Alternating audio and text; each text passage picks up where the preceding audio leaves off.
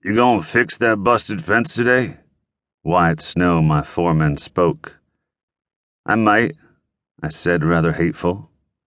Right after I run into town and take care of a little business. What kind of business you got in town? If you must know, it's personal.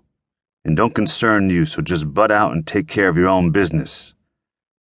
I reckon I can do that, he says. You know, you can't keep shirking your chores like this. I'm getting too blamed old to do mine and yours. Can't that trip to town wait till you get the fence mended? I guess, since you put it that way, I'll take care of it now. I hooked up the wagon and loaded all the posts, wire, and the rest of the stuff I needed.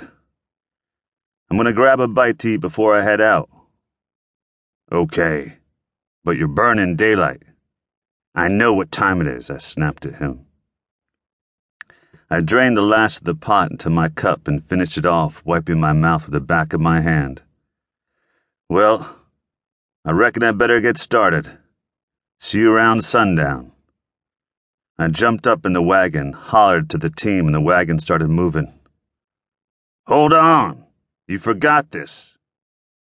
He tossed a canteen to me. I caught it and waved him as we pulled around the corner of the house. I wasn't hardly out of sight, and my shirt was already soaked with sweat.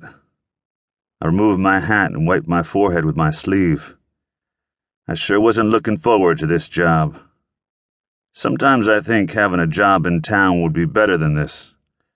But then I'd think about being cooped up inside all day, and think this is probably better for somebody like me. Being stuck inside all the time would be too much like jail for me.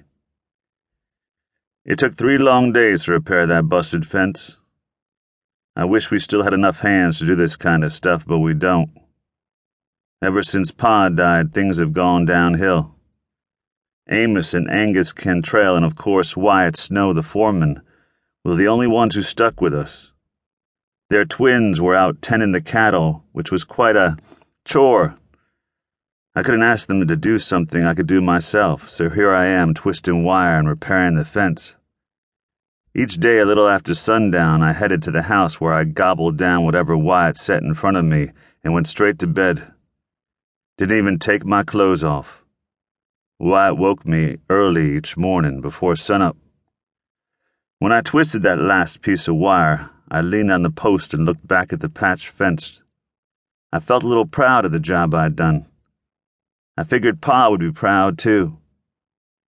He always had a hard time getting me to do anything, but Pa's gone now, and I gotta buck up and act like an owner of this broken down ranch. It was supper time when I rolled into the yard. Amos was just coming out of the house. Howdy, Doke, he said. You get that fence patched? Yes, I did, and I'm glad it's done, I replied. How's the cows doing? Got plenty of grass? We had to move them over the next pasture. The grass done wore plumb to the ground. Gonna take a heap of rain to get it to come back. Reckon I better get it out there so Angus come and eat it.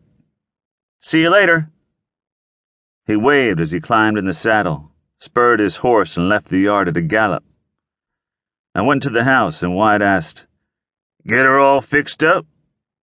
Yeah? And I don't need nobody to go and check to see if I'd done it right. I done a good job. Wasn't gonna say nothing, he shot back. You gonna wash up and eat before you head into town? I figured I'd eat at the cafe in town and maybe get a bath at the barber shop, I said. If you don't mind, that is. Would it make any difference if I did mind? I reckon you're a grown man and you're going to do what you want no matter what anybody says. I'm leaving as soon as I saddle my horse. Be gone a couple days, maybe more. You can handle everything without me, can't you? Why don't you wait till morning? Take the wagon and pick up supplies while you're there, he said. Should be something at the feed store. What's at the feed store? I asked. Can't remember, but there's always something. Okay. I reckon I can wait till morning. You got any grub and coffee? Sit yourself down and I'll get you something. You need anything from town? I asked. I can't think of nothing, but I do wish you wouldn't wear your guns to town, he said mournfully. Them guns get you kilt one of these days.